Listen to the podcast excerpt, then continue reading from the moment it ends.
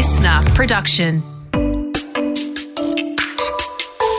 G'day, I'm Scott Phillips, the Chief Investment Officer of The Motley Fool in Australia and the host of the Motley Fool Money podcast. But of course, by now, you know that I'm also the host of this one, The Good Oil. And welcome and thanks for listening. Now, if you are new to the podcast, you may not be familiar with the phrase the good oil. I'm reliably informed it's uh, an older phrase that uh, maybe, well, some older heads around might use, but not some of the young kids these days. So if you don't know, the good oil is all about giving someone the good oil, which is giving them the real stuff, the good stuff, the important stuff. It's the proper stuff, right? And that's exactly what we're here for. We're going to bring you conversations with entrepreneurs, executives, and experts people who know what's going on, and the people who make things happen. Now, today's guest is a bloke I've worked with now for a bit over three years. He is the Motley Fool's Director of Research. His name is Kevin Gandiya. G'day, Kevin. How are you? G'day, Scott. Thanks for having me. Mate, thank you for joining us, mate. So we've worked together now for quite a while. You are our director of research, and you're a super smart bloke with a really great perspective on a lot of things going on in the investing world. Now, while our, our regular Motley Fool Money podcast is all about investing, this one isn't so much about that, but we do get a chance every now and again just to stop and pause and look around and kind of ask what's going on and what should we expect. And we've done that from a whole lot of different vantage points. We thought we'd just literally do it from investing, and there was no better bloke for me to ask than you. So, mate, I really appreciate you joining us. Um, you've been working for the Motley Fool for three years. You've had a really interesting career. So I guess I'll, if I go all the way back, mate, how did you first start getting interested in investing? What what kind of when, when did that light go on? When did you kind of go, you know what, this might not even I've got a job in this, but just this might be a thing. I I, I like the idea. I'm going to start investing. When, when did that happen? I think I'd, I'd, probably have to go back to my upbringing and my childhood. As you can probably tell from my accent, I didn't grow up in Australia. Um, I grew up in, in Zimbabwe, which is a Southern African country. And so, yeah, I pretty much grew in a normal um, environment until I was roughly 10, 12 years old, somewhere around there, when a big, major economic shock hit hit our country. Um, the, the, the kind of stuff you expect uh, from an emerging economy, um, and so I, I just be- began to have a very deep interest in the economy in general. I think for me, um, just growing up in that environment, I really wanted to um, be the sort of person who does understand what's going on uh, within the economy, someone who can navigate some of those dynamics, someone who can invest and build wealth for my family, um, and also just be able to, uh, I guess, create a pool of wealth that can um, help us tide us over uh, as those inevitable economic shocks um, uh, come around. And so, uh, I was a very curious, curious person. Um, that curiosity led me all around the world. So I uh, moved to South Africa, studied there, worked in South Africa, um, moved to the United States, first in Philadelphia and then in Los Angeles.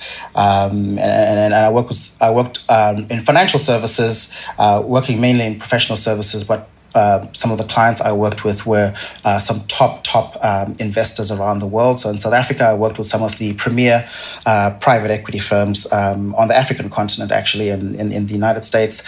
Um, Oaktree Capital um, was one of my clients there. I obviously did not meet Howard Marks, um, but uh, DoubleLine Capital was another uh, company I worked with. Jeffrey Gundlach is the founder. Actually, Oaktree invested in DoubleLine. Um, so I just learned a lot about investing and just became very inspired and uh, just decided to learn more about it. I get asked so many questions as a result of that. You've obviously seen and been in so many different places. Um, as you as you as you grew as an investor, maybe maybe let's talk about some of the influences on on that process. Obviously, working with DoubleLine and Oaktree, working in the US now here in Australia. Um, as you say, you've, you've kind of been in so many different different places. How did your investing style develop? How, how, well, firstly, actually, let's go back and say, how would you describe your investing style? Maybe is a better way to do it. And then, how did that develop? What, what were some of the processes that you went through, or the lessons you learned as you did those different roles across those different countries, companies, um, and kind of you know grew as an investor? Yeah, so I think. Um when, when I when I try to describe my investing style, I think if you try to style box me, uh, you'd probably say I'm a I'm a growth focused investor. Um, I don't necessarily believe in the the growth versus value type uh, style boxing of investors. Um, I think the way I kind of describe uh, my, my, approach is I generally look for companies that I believe are, are true market leaders, true category leaders, uh, companies that are really trying to define their era uh, or define the, their sector. Um, and I'm looking for companies that um, can go on to actually um, create transformational wealth for their employees, uh, for their for their investors, but also provide a service uh, that their customers can really enjoy and and, and really um, and, and, and really focus on and, and really love. So um, that inevitably uh, leads me to very innovative companies. Um, inevitably leads me to technology type companies, um, but I don't necessarily just limit myself to just those specific industries. I also just like consumer facing businesses, companies with brands that resonate with people. Um, so I guess that's yeah, that's how I, I describe my my style. Nice, man. How did, how did that develop? Do you, did, did you kind of, all, is that just your natural kind of bent? You kind of went, you know what, this is what I feel good about. These are the businesses I like. This is what resonates with me. Or was it a case of going through the process and sort of saying, well, where where is the best value to be found? No, I say value not as in value investing, but where are the best opportunities to be found? Um, this, this is, seems like a, an area ripe for opportunities for investors in these sort of areas. Um, how did how did you go about kind of arriving where you are now? Yeah, so at some point in my career, I realized that I'd studied a finance and accounting degree. I'd worked with some top investment managers in the world, uh, but I still didn't quite understand um, how to invest for myself. And so I set out on a journey just to really just learn and, and take in information and really just process it for myself. And so um, I was using so many of the, I guess, the products that um, were, were, recommended as stocks to, to look at. Um, for example, Amazon, I'd never come across um, when I was in South Africa, but as soon as I stepped on the US, um, I was having Amazon pa- packages delivered to, the, to my apartment uh, pretty much any, every second day.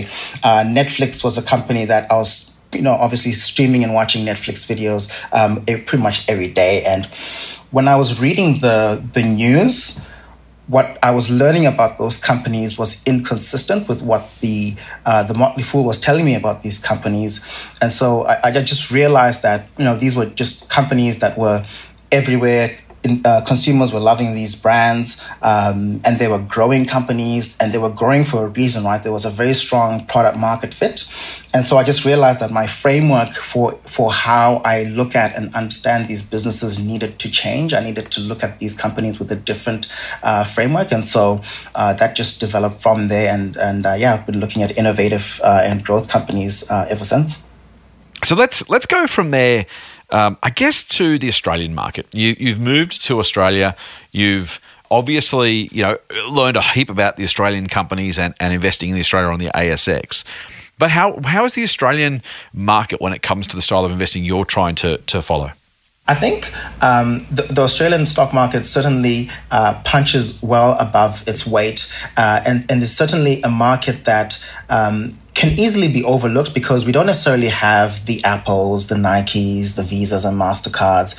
But we still do have payments companies that are growing, uh, consumer disruption companies that are growing phenomenally, and when you actually look at the averages, uh, the Australian stock market historically has performed just as well as the US stock market. And the Australian stock market still produces those big multi bagger returns that every investor wants to have. And so um, I think it's just a question of understanding how the market works. Um, and I, have certainly been on that journey to do that. And what I've really um, discovered is well, you know, we've got smaller companies, and if those smaller companies are looking to take on a big marketplace, if they're successful, you can potentially actually have uh, so much um, um, bigger returns.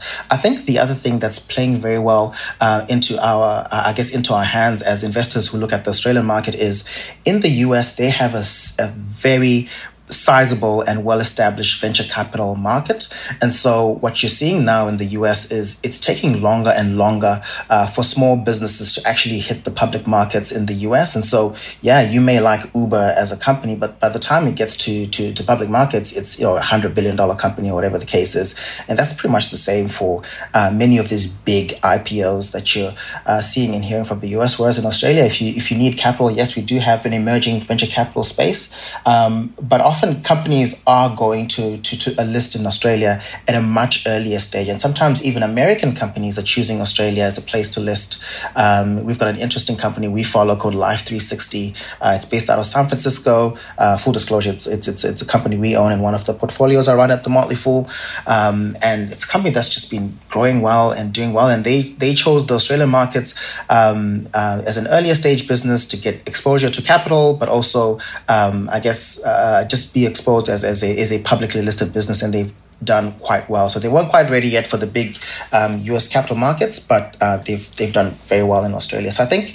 Um, you know, we shouldn't necessarily shun our local market uh, just because it doesn't have the big brands. I think you can still get fantastic returns uh, on the local markets. If anything, um, the small cap space can really produce um, big winners. And also even even in the the mid and large cap space we we do tend to have companies that are quite globally relevant as well. Um, and i think just with with for example square coming into our market and buying up afterpay um, is really just good validation of uh, some of the innovation that uh, we have uh, here in, Aust- in australia. That's a really good point actually our, our colleague trevor Machedzi, who i spoke with uh, for a youtube video actually i think it was last week told me something i didn't know.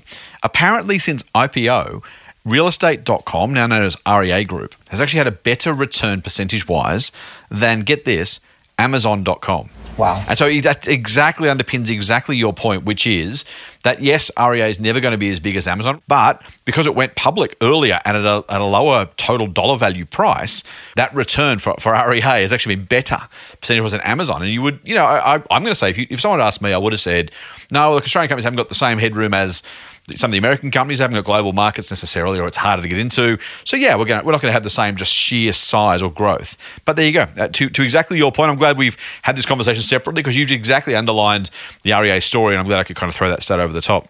Mate, um, let's let's go back to we, we started talking about inflation interest rates before, and I, we you, you, did a wonderful job of tackling it from a theoretical perspective, from an economic and environmental perspective. Let's go to the investing story now, because inflation, interest rates. How do you think about those two concepts? And then more broadly, how do you think about investing in a world where we may have, over the next two or three years, meaningfully higher inflation, potentially meaningfully higher interest rates, and, and what that impact might have on, on the stock market? Yeah, so you know, as a as a as a long term investor, I'm tempted to say, you know, just focus on the best companies you can find, the macro will sort itself out. And I think to, to some extent, um, there's an element of truth in that. I think the um, the big winners will be the big winners, and if you can find those companies, then you'll probably do well, um, um even if we have modest um, inflation over the coming years. But I do think there is an interesting dynamic, which is essentially just the context and the background of how we got to where we are, and the context is really we've we've had um, astonishing central bank policies pretty much since the, the, the, global financial crisis.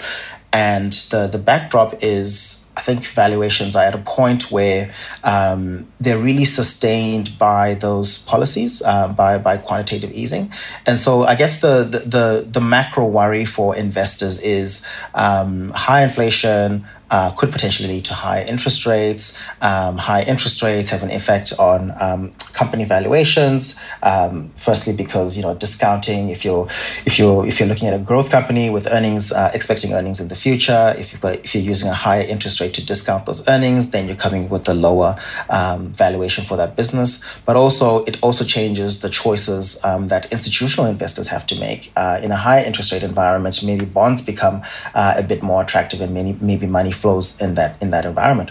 Or maybe bonds don't become so attractive if there's inflation as well because um, you know they're losing value in real terms. So i think these are important questions uh, for investors to to think about. Um, ultimately i think uh, th- some of this in terms of how it plays out is ultimately unknowable for investors.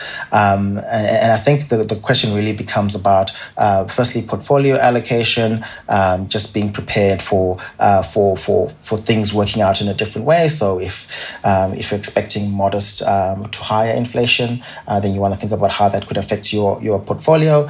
Uh, and then also I think there are other things to to consider for for for investors as well, which is you know how much cash do you need in that environment environment. Um, if if inflation is, is higher, then maybe, um, as as Ray Dalio likes to say, cash is trash, um, which is which sounds controversial on the on the face of it, but there's some some some some logic behind behind it as well.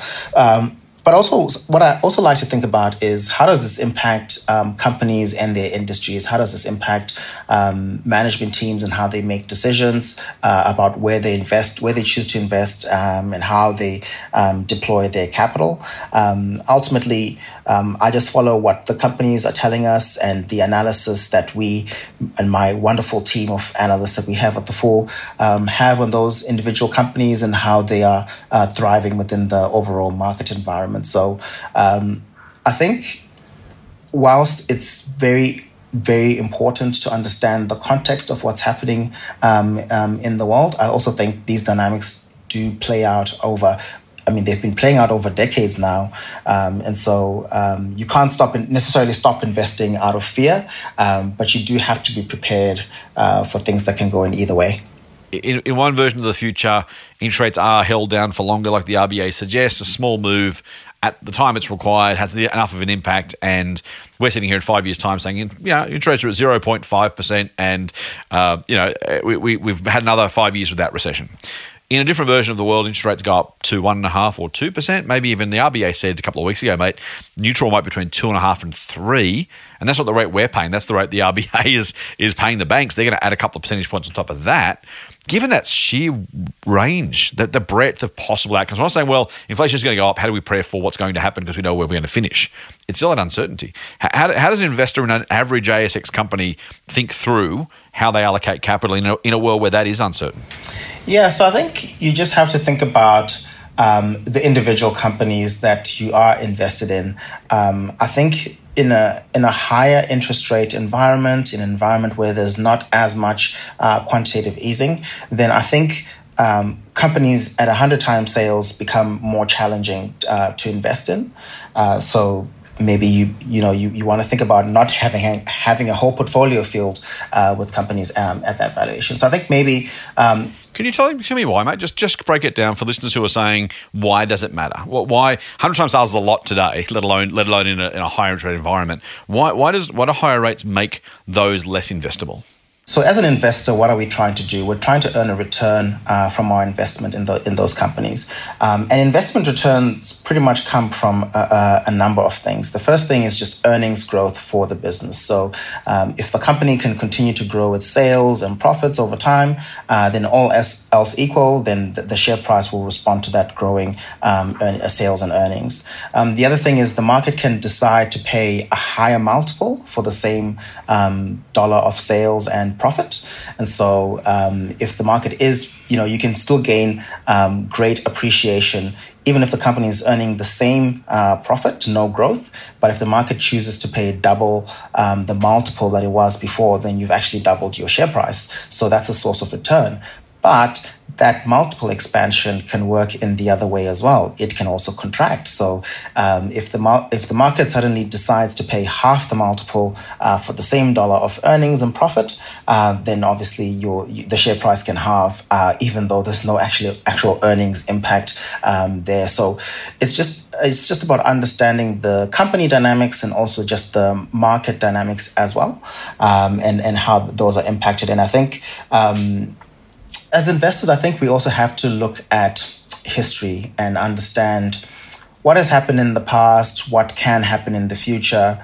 Um, so if you if you look back to the to to to I guess to the early stages of the I guess the tech the tech boom, um, the the late nineties, everything was going well. There were companies popping out uh, with dot coms uh, after their names. Um, these companies were some of them were really growing, some of them had no sales, um, and yeah, just the valuations were quite stretched.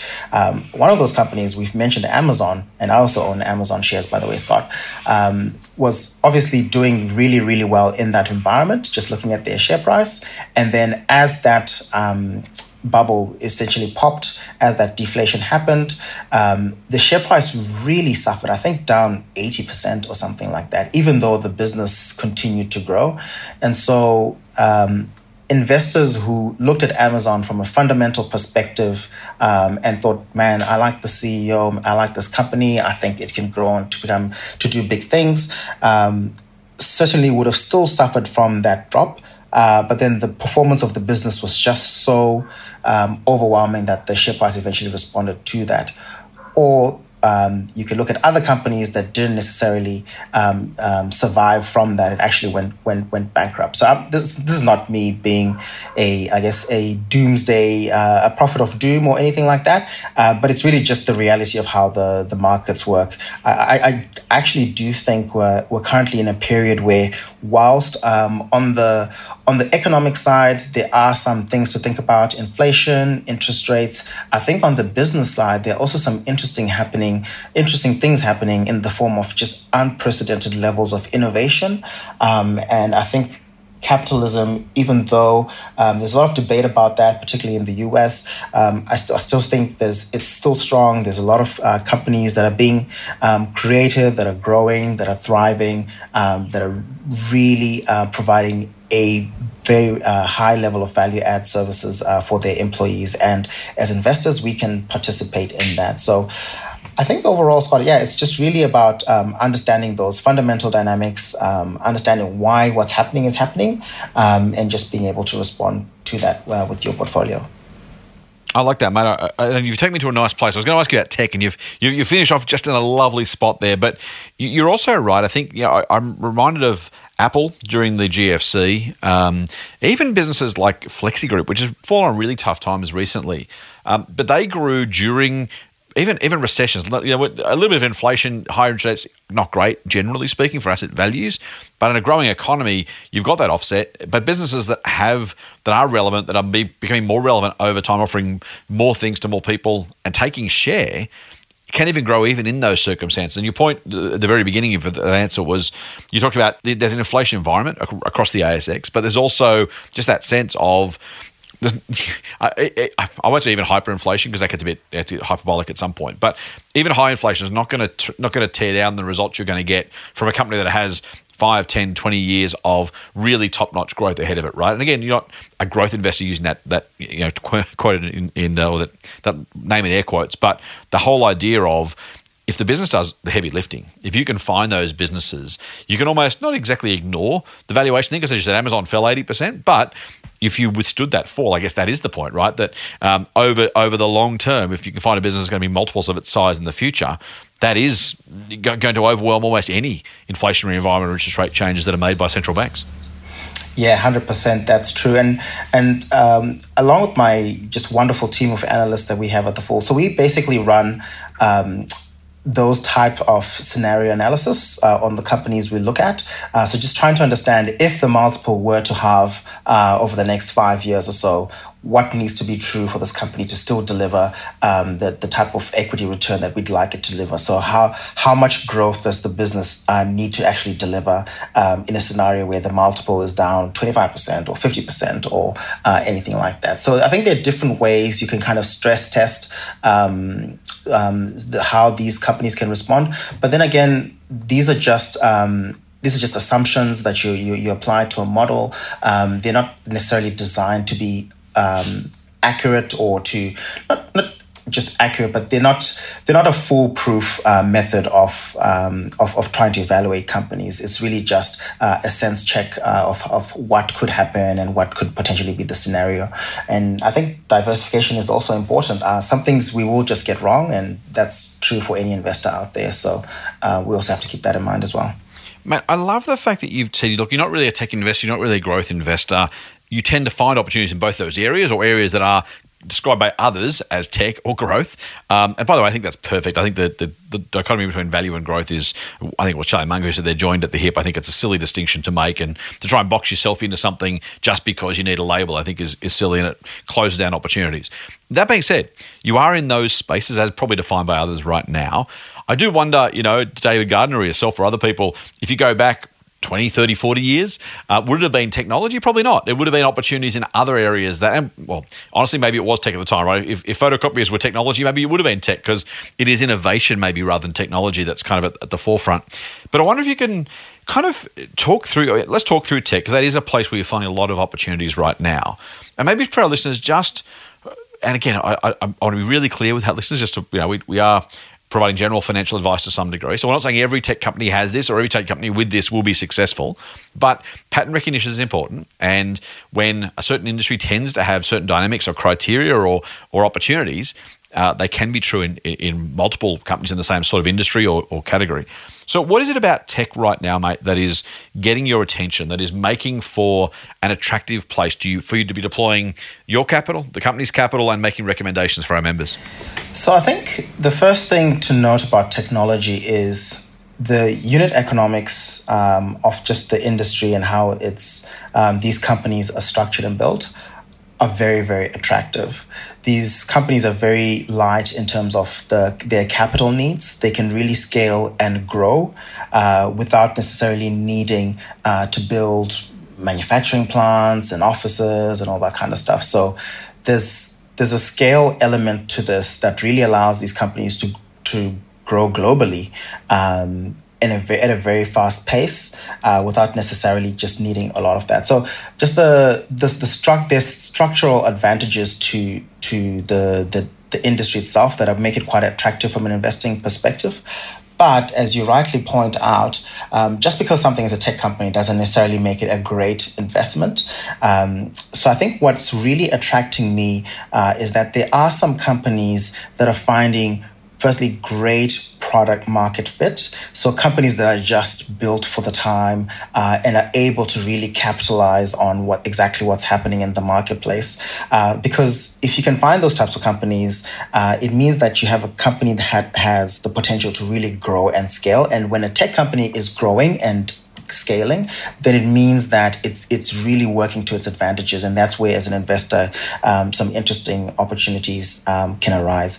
I think right now, if you find if you ask me like what I'm finding particularly interesting, I think what I'm, what I'm finding interesting is there's we've we've been through a period where a lot of the groundwork um, was being laid under the surface in terms of infrastructure, and so now we're at a point where companies can really just build innovations on top of that um, into infrastructure. So if you think about just um, retail, for example, in the past, if you wanted to set up a shop to sell, you know, good oil T-shirts and and, and sneakers and all that kind of stuff, we should do that. We yeah, do that. maybe you should, Scott. if you wanted to do that, you actually would have needed to. Uh, uh, find a, a, a, retail space, um, lease it out from a landlord, um, hire some people, um, you know, stack all the rails with those t-shirts and sneakers, um, and, and advertise and all that kind of stuff. There's a lot of upfront capital you needed to deploy um, to do that.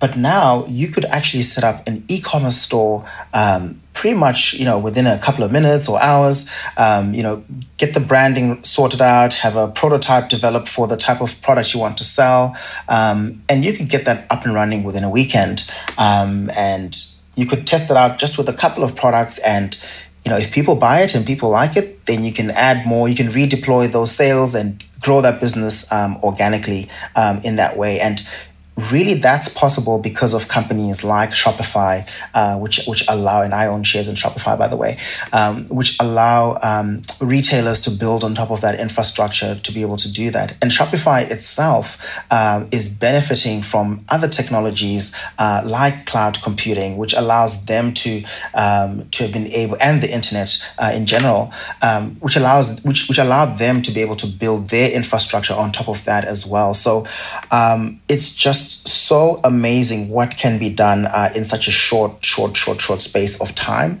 Um, and so, from an investing perspective, that's very interesting. I think we're we're at a time where even just five, ten years is such a long time um, in, in, in, the in the business world um, at the moment.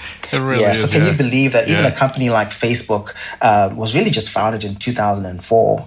Um, Tesla was founded in 2003. I mean, Moderna uh, was founded in 2010, and it's helping us fight the pandemic um, at the moment. Um, and just on the ASX Xero, founded in 2006, Afterpay 2014. Um, and these companies are able to do what they do uh, because they're, they're able to build on top of existing infrastructure. So the groundwork has been laid. Um, you like the word zeitgeist, Scott. So I think the, the, the zeitgeist is correct. So. Very nice. Mate, I'm also, by the way, looking forward to these uh, Kevin Gandiya exclusive good oil merchandise that we're going to be selling. I'll go your halves. Uh, we might, we might set up a Shopify shop after we finish this call. Mate, speaking of which, the iPhone 2007. I mean, literally, the entire concept of the smartphone is 14 years old. I mean, I guess arguably BlackBerry were smartphones, but not the way we know them today. I mean, that is that is bizarre, as you're saying. That's that's 14 years where life has changed entirely. And I think that's really, really important. But let me let me uh, throw you then a quote from Howard Marks. Marks actually now he's you know, he's a distressed debt investor. He's a bond guy. These are the crotchety old boring blokes, you know, that even make the rest of us investors look smart and uh, and uh, and fun and exciting. Um, even Mark, in his most recent letter, talked about the fact that, and he went back, you know, five and ten years and said the companies that were at the top of the pops, leading the S and P 500 or whatever it was back then, almost none of them are these days at the top of those particular indices. And not only that, he's actually saying, look, in future, this will this will change even faster. That if you're expecting to invest as if today, or sorry, tomorrow is going to look like today, you're making a mistake. And this is again, this is this is not from you know someone who's invested in banks and in infrastructure companies their whole lives and is you know or or, or the flip side. It's not from some hyper tech investor who's saying, I've always said this, now I'm saying it again. And not that Marks is a, know, I'm not, I don't want to paint Marks as some sort of backwards thinking investor, but you know, he's he he's not the fad guy, right? He's not the guy who's out there waving the flag for tech or anything else. He's just saying you've got to realize this this is changing. H- how do you then think about investing? We're long term investors at the Motley Fool that gets maybe it gets harder, maybe it gets easier, maybe it gets better, maybe the returns come or more returns come. But how do you how do you have a a service, a career, a portfolio, a, a personal portfolio as a long term investor in a space where even someone like Marks is saying, dude, you got to be ready because stuff's going to change fast. I think, and I, I love that Howard Marks um, memo that you're referring to, by the way, because it's just um, he writes some very long memos, so you got to be prepared for those. But um, there's a lot of good stuff in there. Um, I think I think he's absolutely right in terms of um, how. In, I, I, spoke earlier about the right having the right framework.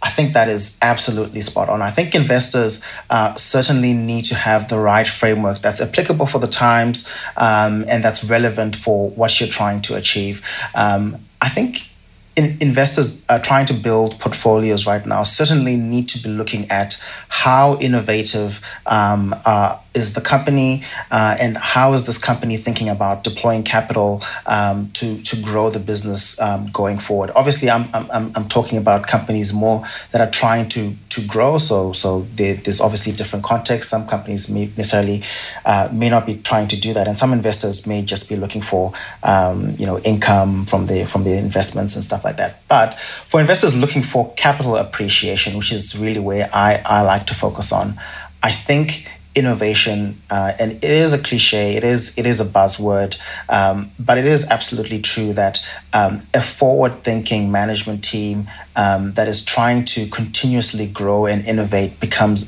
really, really important.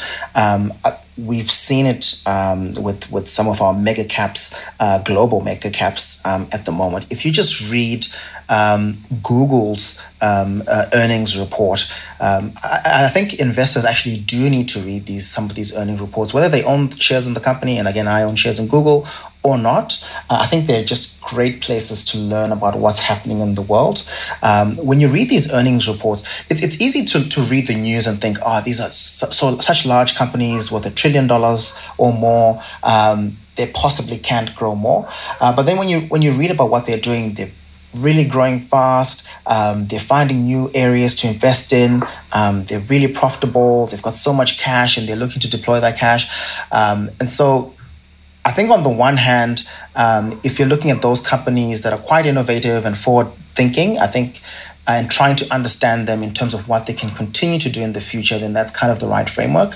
What does worry me from what Howard was saying is basically, uh, he's got a quote here where he's saying, Anyone who believes all the firms on today's list of leading growth companies will still be there in five or 10 years has a good chance of being proved wrong. And, and I think that's where it gets um, super interesting. I think conceptually that sounds about right. If you looked at the top 10 highest market cap companies in the US over the last, say, 50 to 100 years, it's just always changing, right? So um, I think it's prudent to accept, to um, accept that at some point um, there'll be a new Amazon and a new Google, um, and and yeah, that's what we try to do. We try to look for companies that are uh, looking to disrupt and looking to grow.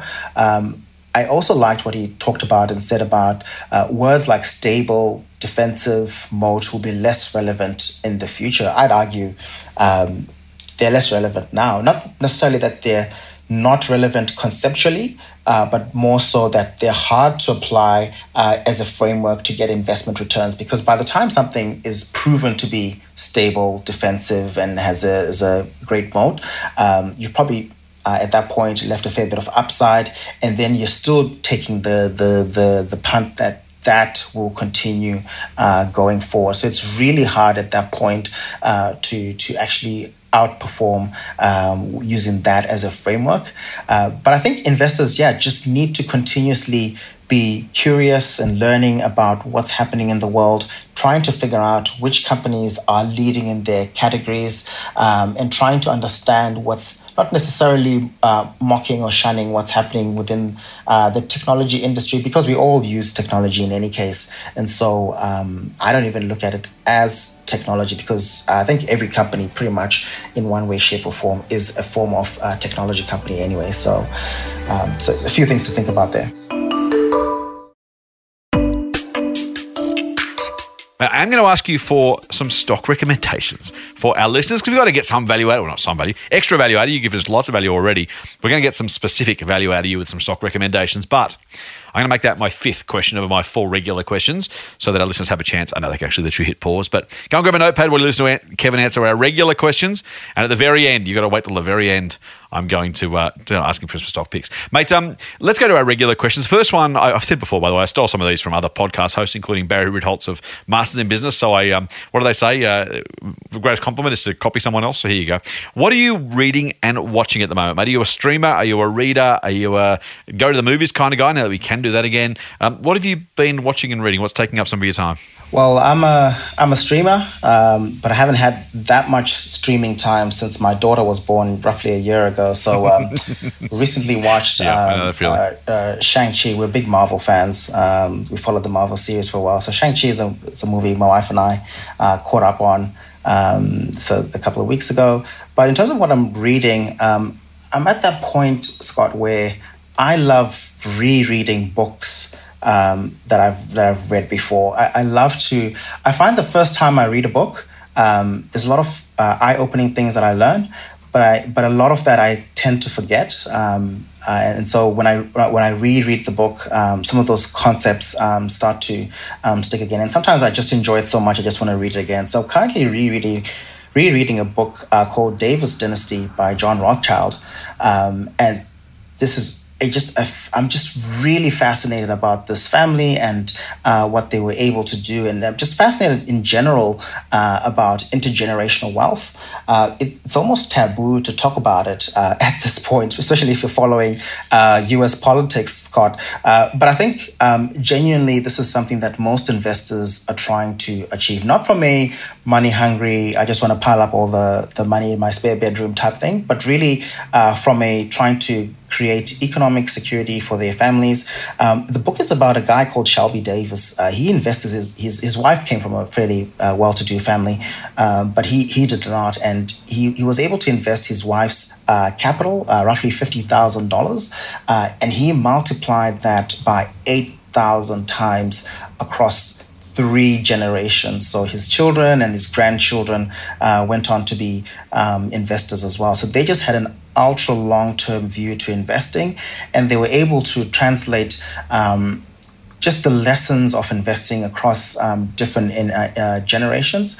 And as someone who just recently became a parent, um, I'm just really trying to, um, you know, pass on uh, as much as I know about investing to the next generation of, of investors, uh, my daughter included, but also other people's daughters and sons, uh, just trying to um, educate as much as I can and share some of the lessons because I've I've stood on the shoulders of giants. Uh, I've learned so much so much from other people, and as much as I can uh, contribute and, and, help others to, to learn as well, as uh, I'll do that for the rest of my life. So I'm just yeah reading about um, how different generations have been able to learn about investing from each other. Nice, mate. That's that's awesome. I love that answer.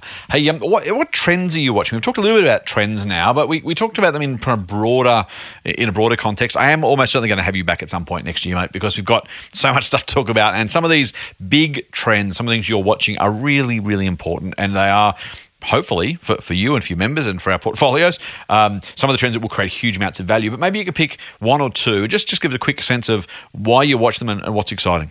Yeah, so I could go full Cathie Wood and talk about genomics and um, how, how. Go for it, mate. Wherever you want to go. Yeah, I, I think for me, um, so I, I really love to learn about um, what I call true market leaders, the companies that are really defining uh, their time. So if you think about 2020, it was really about work from home and vaccine stocks. So Zoom, Moderna uh, were companies to think about then.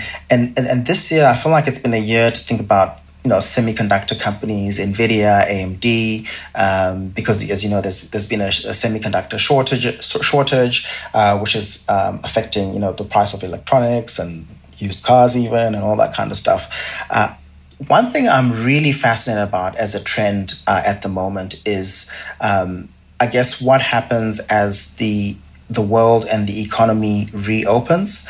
Um, people have learned uh, um, to, to work from home, but also some still do crave uh, going back into the office. Um, we've been in a period where uh, traveling overseas was, was quite difficult or impossible to do. Uh, and so, how do, uh, and I think we've also seen um, people really had a chance to think about uh, what they want to actually do with their lives. Um, do they want to travel? Do they want to um, move closer to family? Uh, do they want to start a new, a different career? And so, all of that, um, how does that impact human behavior? Uh, we've in the U.S. They've actually talking about the the Great Resignation, and I think that's also kind of happening in in, in Australia as well. Um, so, yeah, I'm I'm really thinking about um, that trend and how people are behaving, um, and how does it impact companies like Airbnb, which is a a company I'm a company I'm very very interested in at, at the moment, uh, and how they can sort of play into uh, that reopening the same way Zoom uh, played into the, the, the lockdowns and work from home we definitely have to have this uh, have this follow up podcast, mate. I make notes as I'm speaking. Hey, um, let's go to let's get to investing itself. We haven't, I mean, so much stuff we haven't covered. But if you had, if there, there are people listening now who might be considering either a career change or maybe they're early and thinking about what they want to do in their career, um, what advice would you give someone who was interested in a job in investing, mate? I would say um, what, what I've learned and what I'd advise anyone trying to, I guess, get into the investing world is be as curious as you can, be um, try to learn uh, for yourself and think for yourself. Um, don't necessarily take the, the, the newspaper headlines and essentially just regurgitate and repeat that. Uh, try to actually learn at a, at a first principles level um, um, what what as much as you can from different people and make up your mind about what you think um, is is the right approach. Uh, and don't be afraid to have an opinion. We live in a world where you can actually set up a blog, you can actually even write for the Motley Fool as a, as a contract writer uh, for us, or you can just have a Twitter account and share your opinions, put them out there, get feedback uh, from different people. And I would, I would say uh, pay it forward as well. Um, don't necessarily expect to just get a job uh, or to set up a fund uh, and, and just make money, but um, have a view of uh, really trying to learn and educate um, as much as you can. And if you're working with someone, even if you're not working in an investment role, if you're working with one of the things, Scott, that I've really taken on board is um, trying to be as helpful as I can to the people around me. I find um, as as you help other people, they they really um, look to pay you back in one way, form or another, and opportunities just open up um, in that way. And being your authentic self uh, can really take you so far. My personal journey is of someone who uh, grew up in Zimbabwe, you know, lived in South Africa, lived in the US, and now um, happily lives in, in Australia. And that journey, I use that experience uh, from that journey all the time. Um, and I'm just, I just try to be my authentic self. So there's, it's so hard to compete with uh, people who are just being um, authentic. And so if you if you live your life that way, I, I think opportunities will um, will will come your way. And mate, we are extraordinarily lucky to have you. I said I was going to ask you for your stocks at the end, but I like my last question too much. So I'm holding off the last question. I'm going to ask you for the stocks instead. Um, but if you wouldn't mind, I've already asked you, so I'm sure you won't mind sharing a couple of stock recommendations with our audience. Companies that you like, and maybe just like a one sentence. We, we can't do this in detail, guys. So when Kevin gives this, and I'll say on your behalf, mate, um, we we you know we do our best to have as many winners as we can, but we're focused on maximising the value of your portfolio and our scorecards, um, not being right every single time. So uh, I think I'm about six out of ten uh, for Share Advisor. I'm not sure what your your uh, your result is at EO. It doesn't really extreme opportunities. I'll mention that in a second. Uh, the service that you run, but more far more importantly, I just want people to know that these are Kevin's ideas. He thinks they are winners. Uh, but as always, everyone who gives stock picks is going to be wrong sometimes. I'm sure Kevin's going to be right in this case, by the way. But uh, but just just just to flag that he doesn't have to do that that disclaimer. Now over to you, buddy. Yeah, so I've kind of uh, named up a couple of uh, stocks as we've had this discussion, but when I think about ASX companies that I really like at this point, um, Netwealth stands out to me. Uh, the ticker is NWL. Just a few things about that company. Um, firstly, the founder, um, the founders are actually Michael and Matt Heine, uh, father and son, co-running this company, listed business, and they own over fifty percent of the company. Last time I checked, and it's just phenomenal that um, they can have so much uh, at stake. Uh, in, in, in, in a company that big, uh, and it's it's probably the uh, most dominant disruptor within its space. It's a platform business. Uh, Scott, we've had a YouTube uh, discussing this company. And just the way they run their business is the way you and I would, would run our business, Scott, if we if we had a business that we were running, just um, in, uh, partnering with, with, with their shareholders. Um, they've, they've done very well. They're fairly wealthy. We've we've spoken to, to them a couple of times. They're just very humble people. Um, even if you look at the accounting, um, they run it in a very prudent way. They they try to expense as much as, as of their research and development costs as possible. They're not really trying to capitalize it and just juice up the profits. Um, uh, it's a growing company very profitable company, high margins. Uh, and I think it's got so much uh, market opportunity to grow in. So Netwealth, NWL is the ticker. It's a company that I like a lot. Um, another one I'll just mention quickly is Janison Education. Uh, it's, a, it's a smaller company, um, J A N is the ticker, and they provide education uh, software. Um, and, and basically, what they what they what their software is used to do is basically uh, allow for digital assessments. Uh, so so so you know exams to be able to be to be, to be done online, and they partner with some great organizations and governing bodies around the world. They, they have a presence in around 117 countries. Uh, so OECD, NAPLAN, uh, Chartered Accountants, New South Wales Education, um, and they're also doing PISA for schools as well. So just so much that they're doing within the education space. Again, it's a um, software business, so very much scalable. Uh, their founder and vice chairman owns uh, around 20 something percent of the business. So, again, another healthy chunk um, that uh, is is owned by insiders of these businesses. So, generally, um, you know, I like businesses with large market opportunities, uh, businesses that are growing, businesses that have a service offering that their customers resonate with, um, businesses that can scale, um, and just businesses with great management teams in place um, that can really implement their vision and, and grow the business. Nice, mate. There you go, Phil. Not only a smart investor and a lovely bloke, as you can tell, but a couple of free stock tips, which I don't hope you weren't expecting because uh, now you got some. And that's uh, always nice to have an unexpected privilege. Mate, um, uh, last question then. This is my favourite one, my one we always end in. What are you optimistic about? I'm an optimist. I think you're an optimist, uh, judging by the, the time we've spent together and also by your comments today. What are you optimistic about, mate? I'm very optimistic about human ingenuity. Um, the world has so many problems, and uh, we do hear about so much about those problems every single day um, in the news and society. Uh, but there's some very smart entrepreneurs out there who are genuinely trying to solve those problems, uh, genuinely trying to make um, the world a better place. And as investors, we have the luxury and the privilege of being able to sit in our offices, learn about these stories, learn about these industries, um, and invest alongside these entrepreneurs uh, in some of these great ideas and hopefully uh, profit from them whilst also making the world uh, a better place. So I think just whilst we've had a tough couple of years with this pandemic, uh, we've we've been able to get this far. I think through human ingenuity, and I think uh, there's going to be so much more opportunities, not just in healthcare, not just in technology, um, but in a whole range of industries and sectors um, that are just going to make the world such a better place, and yeah, create so much great opportunities for investors. That is a wonderful way to finish off our podcast, mate. If you've enjoyed hearing from Kevin, and I absolutely am guarantee you have. You can follow Kevin on Twitter. He's at Kevin Gandiya. That's Kevin G A N D I Y A. Kevin Gandiya on Twitter. Um, you can also join Extreme Opportunities, the service he runs. I'm not doing this as an ad necessarily, uh, but I just figure, KG, that people who've heard you speak like, he sounds great, I want some more of that. Um, you can join EO for a really, really cheap price. Uh, just go to fool.com.au forward slash EO podcast. I promise you this podcast isn't about, you, you know it's not about us trying to sell stuff because you've learned a heap over the last hour or so. I did go over time. Um, you can learn a heap from Kevin. And if you want to join the service that he runs, uh, fool.com slash EO podcast. If you don't, that's completely cool too.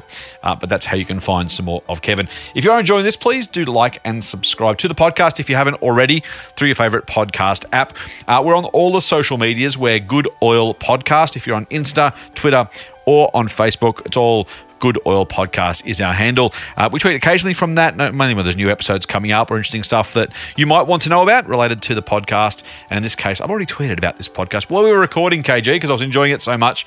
I wanted our followers to know there's some really, really cool stuff coming up, and they're listening to it right now. Mate, thank you very much for spending your time with us. I really appreciate it. Thanks, Scott. Appreciate it. This podcast is hosted by me, Scott Phillips. It's produced excellently by Beth Gibson and audio imaged brilliantly by Link Kelly. Listener.